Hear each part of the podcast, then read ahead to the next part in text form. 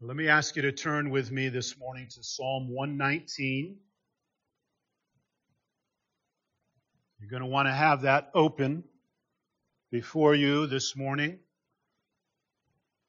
I want us to look at this psalm as a whole.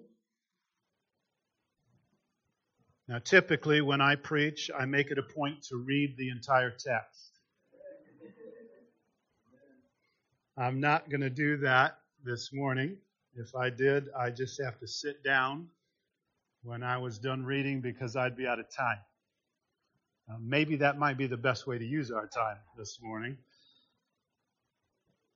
Last evening, we thought together about the sufficiency and the power of the Word in the life of the church as we engage in the ministry of the Word, whatever form that takes for us, there needs to be this conviction, deep down conviction, that God's Word has power in it. Not in some sort of magical way. No, it has power simply because it is the Word of God. It's God's Word, and He intends to accomplish things through His Word. And here is a chapter, a long chapter, dedicated in its entirety to speaking of the power of God's Word in the life of the believer. I mean, verse after verse after verse speaks of what the Word can do, what the Word does, and there's a lot of verses here. In fact, one of the first things you'll notice when you turn to Psalm 119 is that it's a long chapter. As you probably know, it's the longest chapter by a long shot in your Bible. 176 verses long. And another thing you'll notice right away is that this psalm is divided in, into stanzas. Every stanza has eight verses. And at the head of every stanza is a strange looking word. And that strange looking word is actually the name of a letter in the Hebrew alphabet. 22 stanzas representing 22 letters in the Hebrew alphabet. And in Hebrew, every verse in each stanza begins with its representative letter. So you can see it is a very carefully constructed poem. Much care, much deliberation has gone into the writing of this psalm. But the most important thing to notice about Psalm 119 is what this psalm is about. It's all about God's Word and the effect of God's Word and the devotion that a person comes to feel towards God's Word because of that effect. Virtually every verse. There are a few exceptions. Some say one, some say two, some say up to six, but virtually every verse, all 176, with only a very few exceptions, speaks about the Word of God and the effect of the Word of God, and the whole psalm speaks about the devotion that arises in the heart of the believer as he interacts with the, with the Word of God. So I want for us to spend a little time here this morning and just be instructed and be affected by this psalm and the section, the stanza that I want to particularly call your attention to, at least to get us started, is the one that starts at verse 89 and goes to verse 96. Let me read that.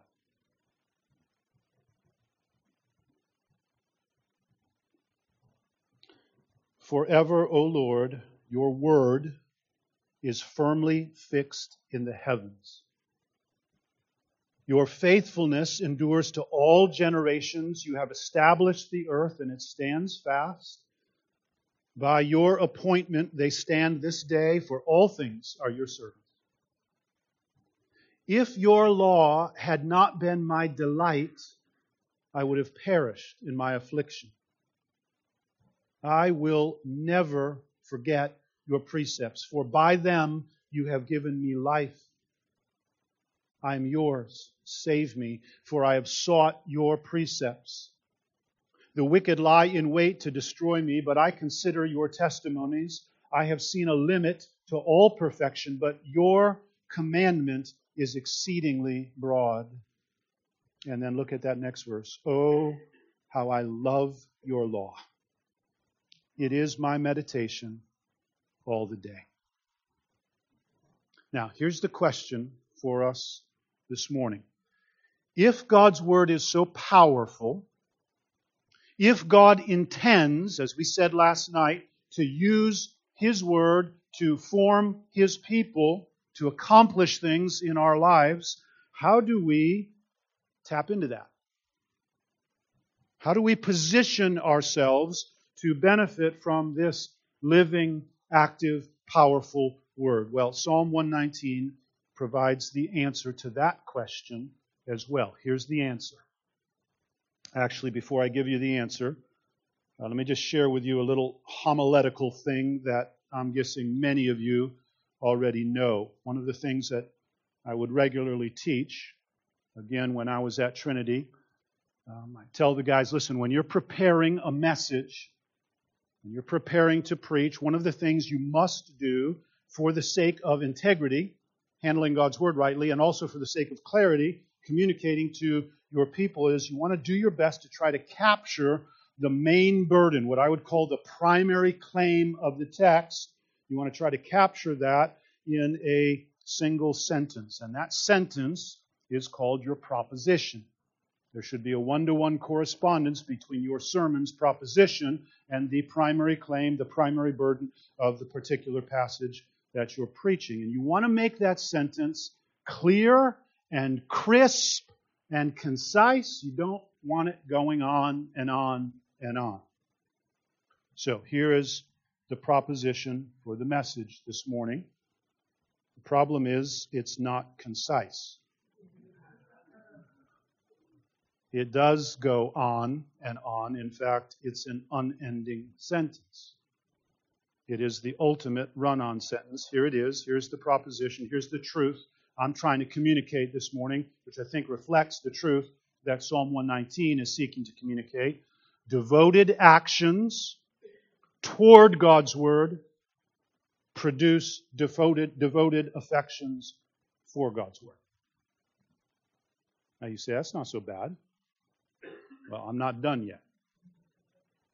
Devoted action toward God's word produces devoted affection for God's word, which in turn produce more devoted actions toward God's word, which produce more devoted affection for God's word, which in turn produce, well, you get the point, right? Devoted actions toward God's word produce devoted affections for God's word. When you, prompted by God, motivated by grace, take appropriate action toward God's word, when you take steps to position yourself rightly toward God's word, you will begin to experience in your life all of those effects that God intends to accomplish. And when you experience those things happening in your life through the working of God's word, oh, that will produce in you deep affection for his word. So, what do we actually do? What are these devoted actions? How do we position ourselves to benefit from God's Word and cultivate the kind of devotion that we see reflected here? Well, there is action we must take. It's not automatic. Nobody drifts into devotion to God's Word. And so Psalm 119 outlines for us, it looks at us and says, Here. Oh, and here and here. These are devoted actions. Here's how you can position yourself to come under the powerful effect of God's Word. Please don't miss the connection in verse 97. Oh, how I love your law. It is my meditation all the day. How, how did that happen? Where did that love come from? Because the psalmist doesn't just drum that up. And it wasn't there before. Well, he's come to love the law because he meditates on it. And through that, God is at work in his life, and his heart is filled with love, which makes him meditate more. Devoted actions, like meditating, produce devoted affections, like love for God's Word. Because God actually does use His Word powerfully in our lives. And when we experience that, our love for God grows. And when our love for God grows, our love for His Word grows. How could it not grow when you see what it's doing in your life? So, what I want us to do in this session is to point to these devoted actions that are laid out in Psalm 119. And I want to do that so that what is described here, what we see here, these devoted actions and the resultant devoted affections would actually characterize our lives as well. So, four devoted actions, four ways that we can position ourselves for God's Word to have its powerful effect. First, devoted action number one. We need to be receiving God's Word. That is a devoted action. We need to make sure that there is in our lives a getting of God's Word into our lives. We need to make sure that we are placing ourselves before God's Word. You've got to make a choice whether you're going to do this in your life or not. There must be a seeking out of God's Word. Verse 94 I am yours, save me, for I have sought your precepts. Now, the way that the psalm speaks of this is primarily in terms of learning, being taught. Over and over again, the psalmist expresses his desire to be taught. Look back at verse 12. Blessed are you, O Lord. Teach me your statutes. I'm placing myself as a student. I want to receive your word. Now he recognizes that he needs something in order in order to learn. He needs something from God. Look at verse 73. Your hands have made me and fashioned me. Give me understanding that I may learn your commandments. But he so badly wants to know. He knows he needs God's word. Look at verse 130. The unfolding of your words gives light. It imparts understanding to the simple. Look at verse 135. Make your face shine upon your servant and teach me your statutes. Here's the psalmist saying, God, I want to know your ways. I want to know what you love. I want to know what you hate. I want to know how you think. Teach me through your word. So here's the question Is there in your life a regular, consistent, steady diet, a regular taking in of God's word? Are there focused times of receiving God's word? Is there that devoted action in your life? Now, let's at least begin to get practical here. Scripture suggests that there are two ways that that should be happening. It should be happening in the company of other believers. There should be a receiving of God's word through the regular teaching of God's word in the company of believers. And it should be happening when you're all by yourself. A regular private reading of God's word. I think that reflects the balance in the Christian life between the personal and the corporate. Our personal fellowship, relationship with God, and our participation in a corporate experience, part of God's people. Both of those should be present. Now, we do one of those every time we gather on Sunday morning, for example. But let's not be quite so fast. It's one thing to come to the meeting, it's another thing to make that a devoted action. I'm regularly trying to encourage our people at Crossway when you come, come hungry, come needy. You should be coming into the building on Sunday morning saying, Pastor, teach me. I need what's in that book. It's a devoted action. It's not just a, hey, this is what Christians do on Sunday mornings. I'm purposefully placing myself under the receiving of God's Word. The Bible also teaches, though, that there should be a regular receiving of God's word privately. Placing yourself privately in focused, undistracted ways before God's word, this, this is an action that you take of getting God's word into your mind, receiving it. That's the first devoted action, making sure there is a pattern, a regular receiving of God's word. Second, devoted action number two, we see in Psalm 119 is something called meditating. We saw it there in verse 97. Oh, how I love your law. It is my meditation all the day. That word shows up time and time again throughout this psalm. Look at verse 15. I will meditate on your precepts and fix my eyes on your ways all the way through to the end.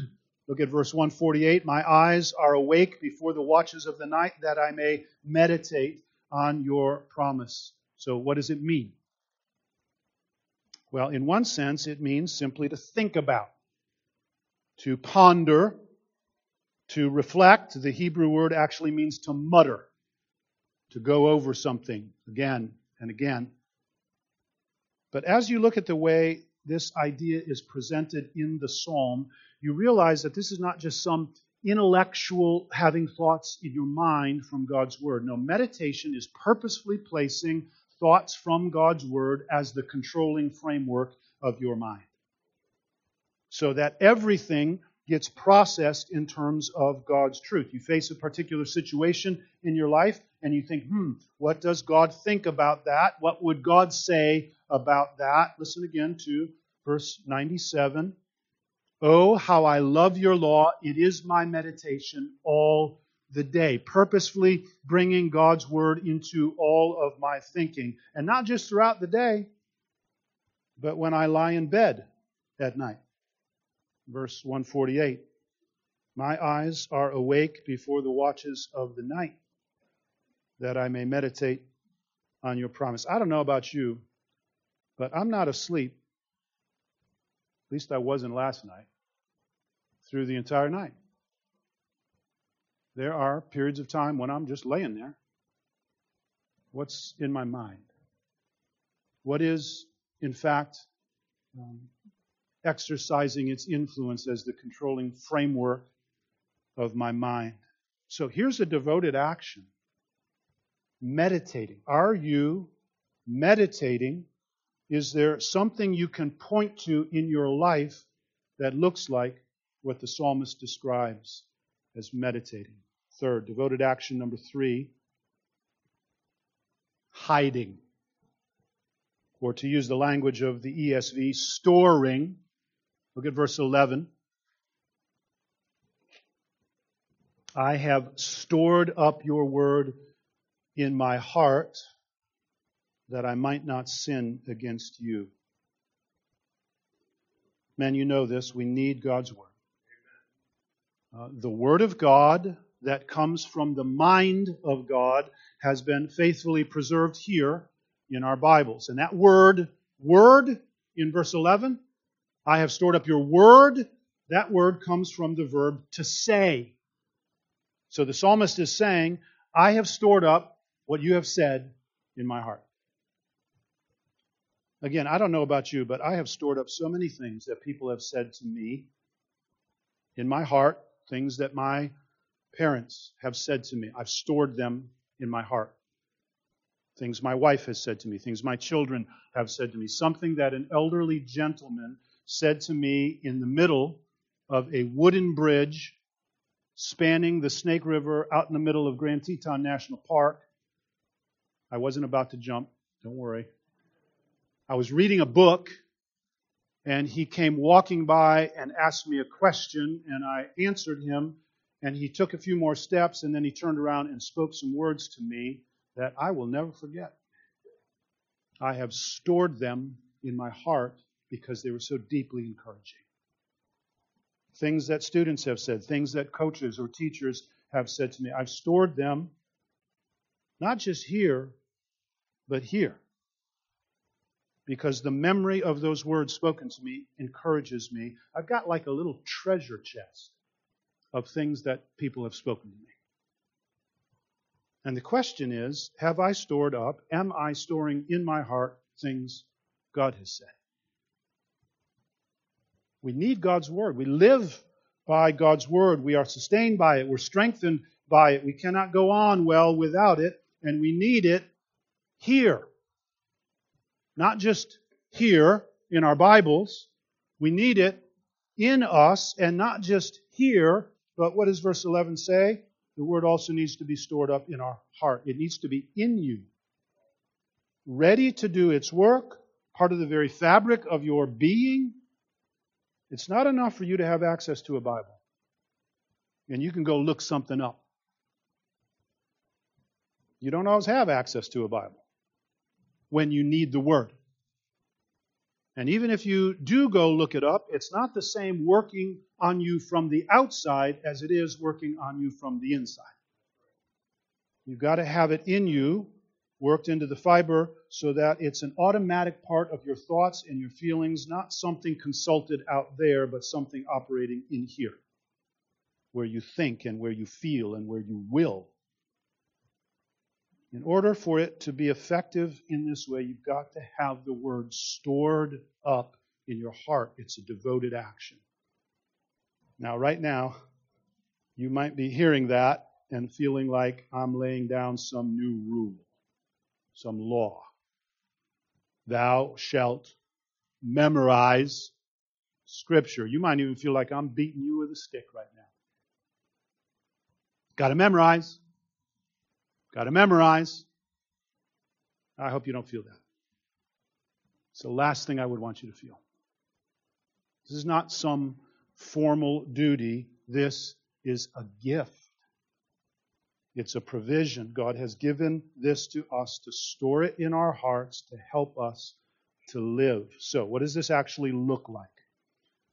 I want to share with you just briefly this morning a little bit about how this devoted action has functioned for me.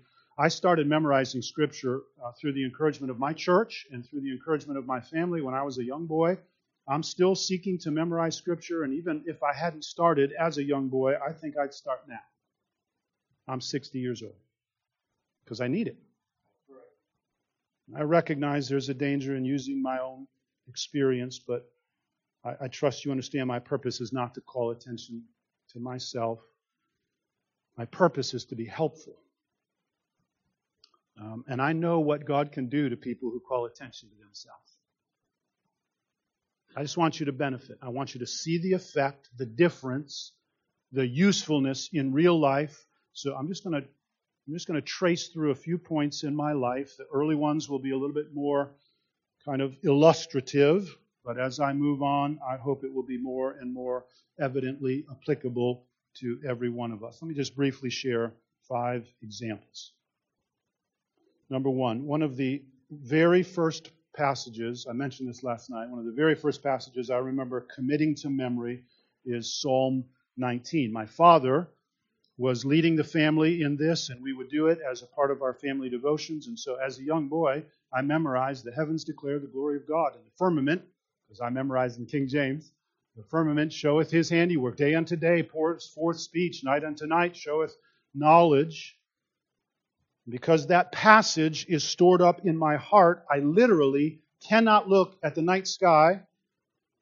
I cannot look at the moon rising without that verse coming to my mind and having a very specific effect.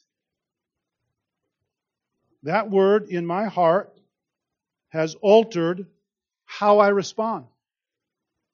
I virtually cannot look at mountains or out over the ocean or at any scene of natural beauty without something happening.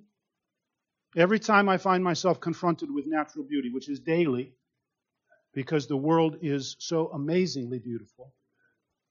My mind goes to God and my soul goes to worship. The word stored in my heart turns what would otherwise be a godless experience of natural beauty to a time of worship, transposing that experience to a higher key and keeping me from the sin of ingratitude. Thy word have I hid in my heart that I might not sin against you. Now, what made the difference? God's Word. Not just knowing it, but having it stored up. And it's there, directing, it's shaping, it's influencing, it's keeping me from, from those kinds of moments falling into the sin of praiselessness, worshiping the creature instead of the creator. Example number two. The scripture I remember my mother quoting to me most often as a boy, in fact, so often I memorized it without even trying. I mean, she stored it up in my heart, was Proverbs 3 5 and 6. Trust in the Lord with all your heart and lean not on your own understanding. In all your ways, acknowledge him, and he will direct your paths. And how often I think about in my late teens and in my early 20s, those verses serve to keep me from the sin of self reliance, on one hand, lean not on your own understanding, and from despair, on the other hand, He will direct your paths. What made the difference on countless occasions? God's Word, stored up in my heart and brought to mind, Thy Word have I hid in my heart so that I might not sin. My third example, as a young man in my mid teens, when I desperately needed something to rivet my life to, something to give clear and just unchanging direction to my life, during those years we were encouraged to choose a life verse and memorize it. I chose Philippians 1 20 and 21 according to my earnest expectation and my hope that in nothing I shall be ashamed, but that always, so now also Christ shall be magnified in my body, whether by life or by death, for me to live is Christ and to die is gain. I don't know how many times, I mean, easily hundreds, probably thousands over the past 40 years now, that verse has been effective in reminding me what my life is about, what my life is for, and keeping me from the sin of self absorption or wasting my life, the word have I hid in my heart that I might not sin. Example number four. Over the years, I have faced, as I know you do, challenges to my belief in God. There's times you wonder. Times when this idea of God being for you actually seeing you and being ready to help you seems uncertain. You're tempted to unbelief. In those times, you need some word of truth, something to strengthen you that's stored up in your heart. In fact, I've needed several words stored up in my heart for this particular need, so that when I'm tempted to unbelief, these words, God's words, things God has said, are there. The eyes of the Lord range to and fro throughout the whole world, the whole earth, seeking those whose hearts are fully committed to Him, so that He might give them strength. I think about Isaiah chapter 40. Why do you say, O Jacob, and complain, O Israel, my way is hidden from the Lord, my cause is disregarded by my God? Have you not heard? Have you not seen? The Lord is the everlasting God He's the creator of the ends of the earth. He does not faint or grow weary. His understanding no one can fathom. He gives power to the weak, and to him who has no might, he increases strength. Even youths will faint and be weary, and young men will fall exhausted, but those who wait upon the Lord shall renew their strength. They shall mount up with wings like eagles. They shall run and not be weary. They shall walk and not faint. And then I automatically just skip over to Isaiah 41:10. Fear not, I'm with you. Be not dismayed, I am your God. I will strengthen you, I will help you, I will uphold you with my righteous right hand. Those words have been stored in my heart and they have helped keep me numerous times from the sin of unbelief. I've stored up your word in my heart that I might not sin against you. Listen, it's not magic.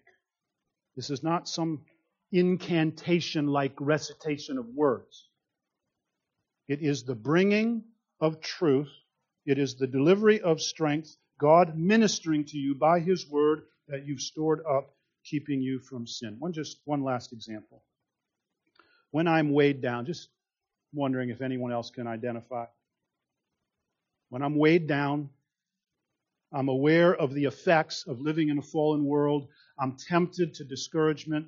I need God's word, which has been stored up, is now operating in my heart. It's not the same if I just go and look up a verse.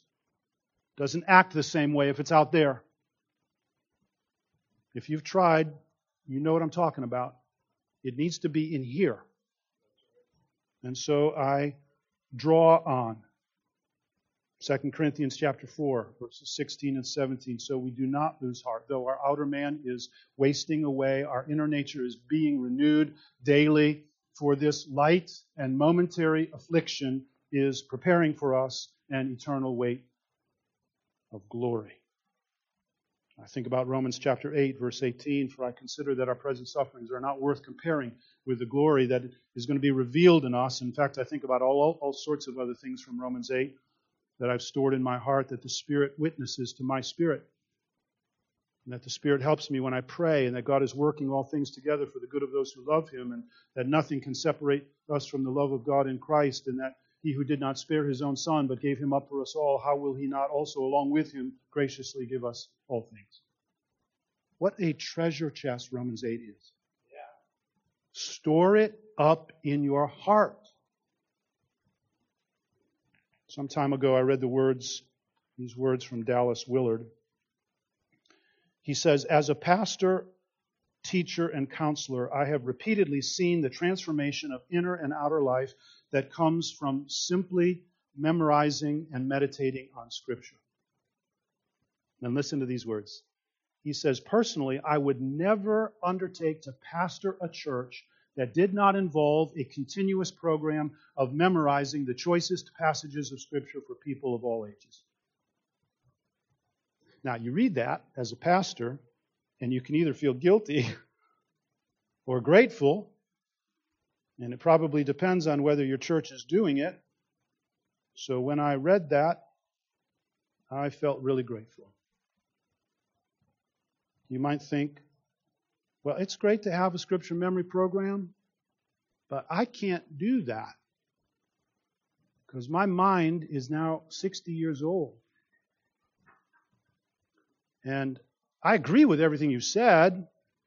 I'm grateful for the effect of God's Word. I just can't memorize Scripture. Well, let me ask you a question. I think it was Don Whitney who actually suggested this. If we offered to reward you $1,000 for every verse you memorized, could you do it? And you think, well, yeah. We just let that sink in for a moment. You see, you can do it. The issue is motivation. The issue is value. And Psalm 19 says God's word is more valuable than gold, yea, than much fine gold. So the issue is whether or not you believe that. And by the way, the question I'm asking you here is not designed to make you feel guilty. It's just to get us past this blockage of, I can't do that. You know you can do it if you recognize what it is. Number four, fourth devoted action. I just wanted to spend a little more time with that third one. Number four, fourth devoted action, applying. Applying. So you should be receiving God's word. That's a devoted action. You should be meditating on God's word. That's a devoted action. You should be storing God's word in your heart. That's a devoted action now. Psalm 119 tells us we should also be carefully applying God's word. Here is a devoted action.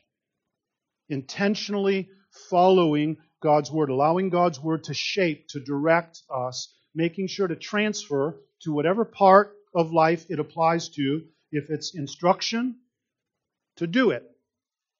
If it's a promise, to trust it. If it's a description of God, to believe it and let it lead you to worship, whatever it is, to actively, intentionally, purposefully apply it. Look back at the very beginning of the psalm.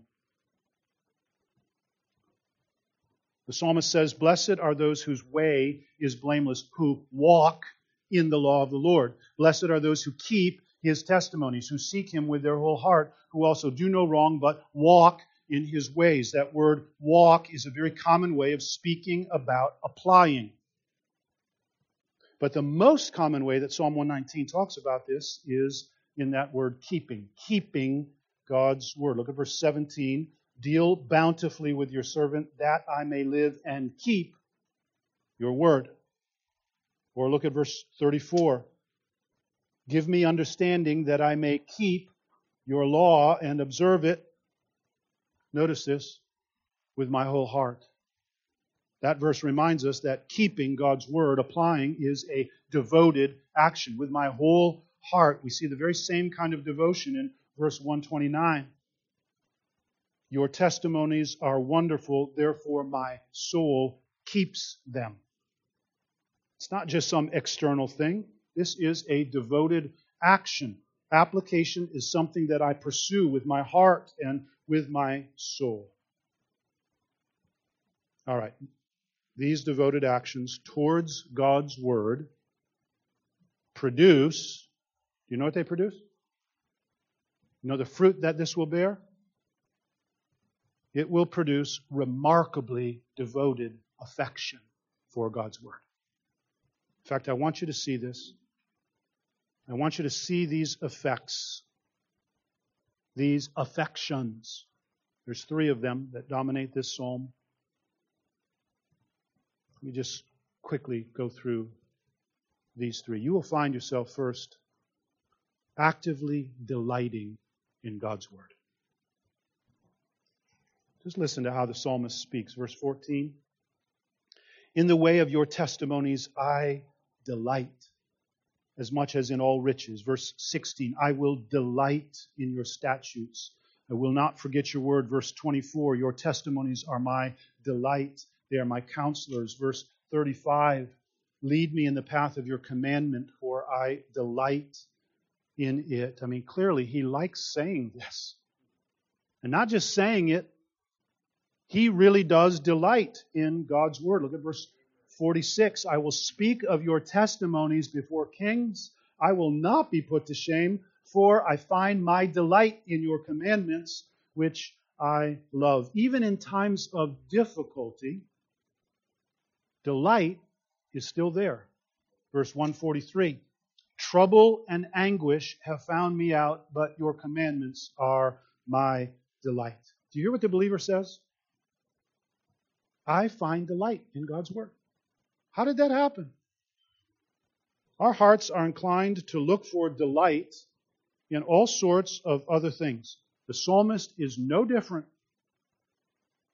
Now he says, verse 111, Your testimonies are my heritage forever, for they are the joy of my heart. How did that come to be?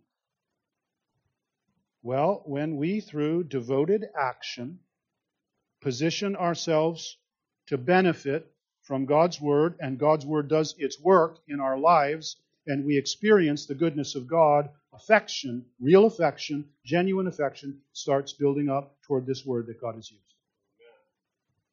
And it doesn't stop at delight. I mean, the, the delight stays, but even deeper, stronger affections are added. Look at, look at verse 72. The law of your mouth is better to me than thousands of gold and silver pieces. I mean, as good and right as it is to delight in God's word, there's something more than delight going on there. That feels like love to me. Many times in this psalm, the writer expresses his love for God's word. He doesn't hesitate, it's all over, sometimes with very deep feeling. Look at verse 167. My soul keeps your testimonies. I love them exceedingly. You know what I hear there? Oh, how I love your law. How has this love been born? Well, God caused it. It is the effect of God's work in your life through His Word. Our hearts were made to love God, and when we see His work in our lives by His Word, deep love is produced. When we position ourselves to receive from God what He intends for us through His Word, our experience of that work produces love in us. Through these devoted actions, God produces devoted affection. Which brings us to a third affection, and it's devotion.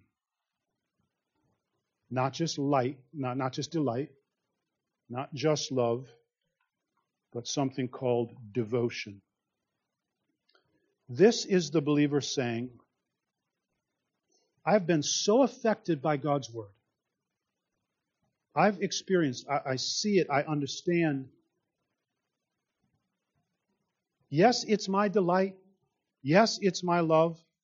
But so strong has been the effect on my life that my life is now marked by devotion to God's Word. So another quality has been added to that love, this devotion, this commitment. So he says, I will not forget your law.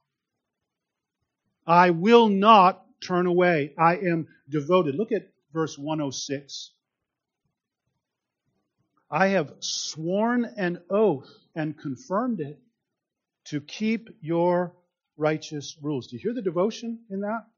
I mean, throughout, throughout this study of Psalm 119, I have really come to love verse 93.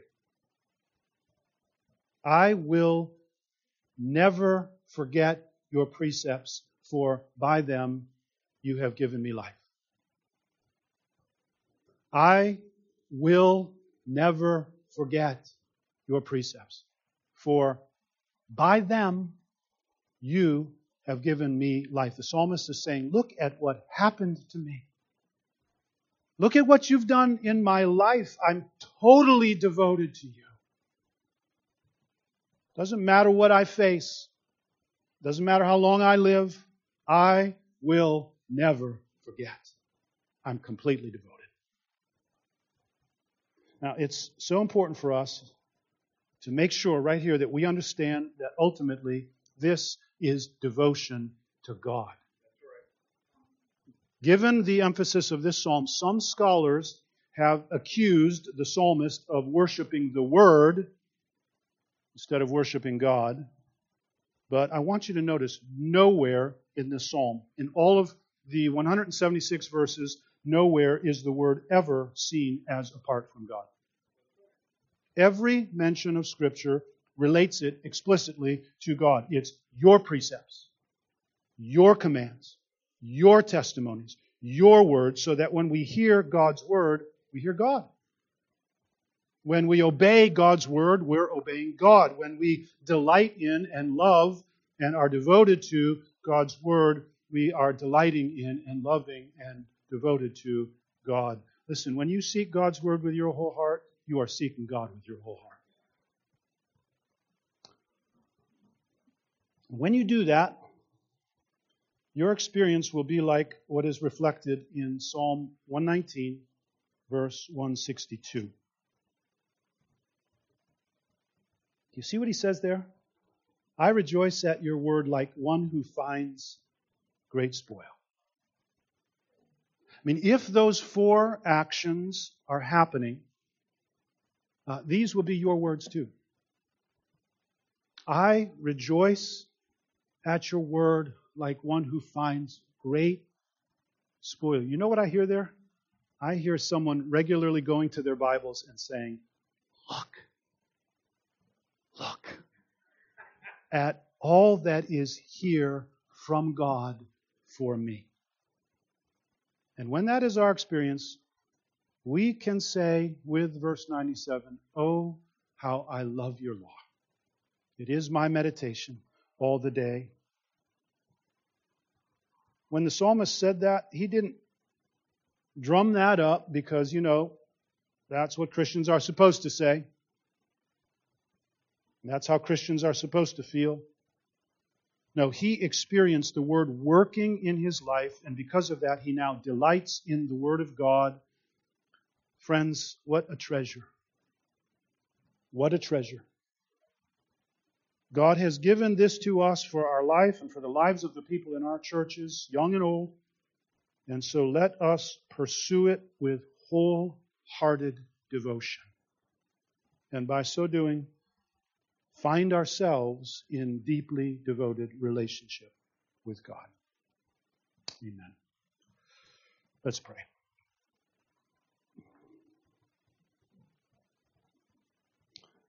Father, we just humbly ask, make it so for each one of us. We pray in Jesus' name. Amen.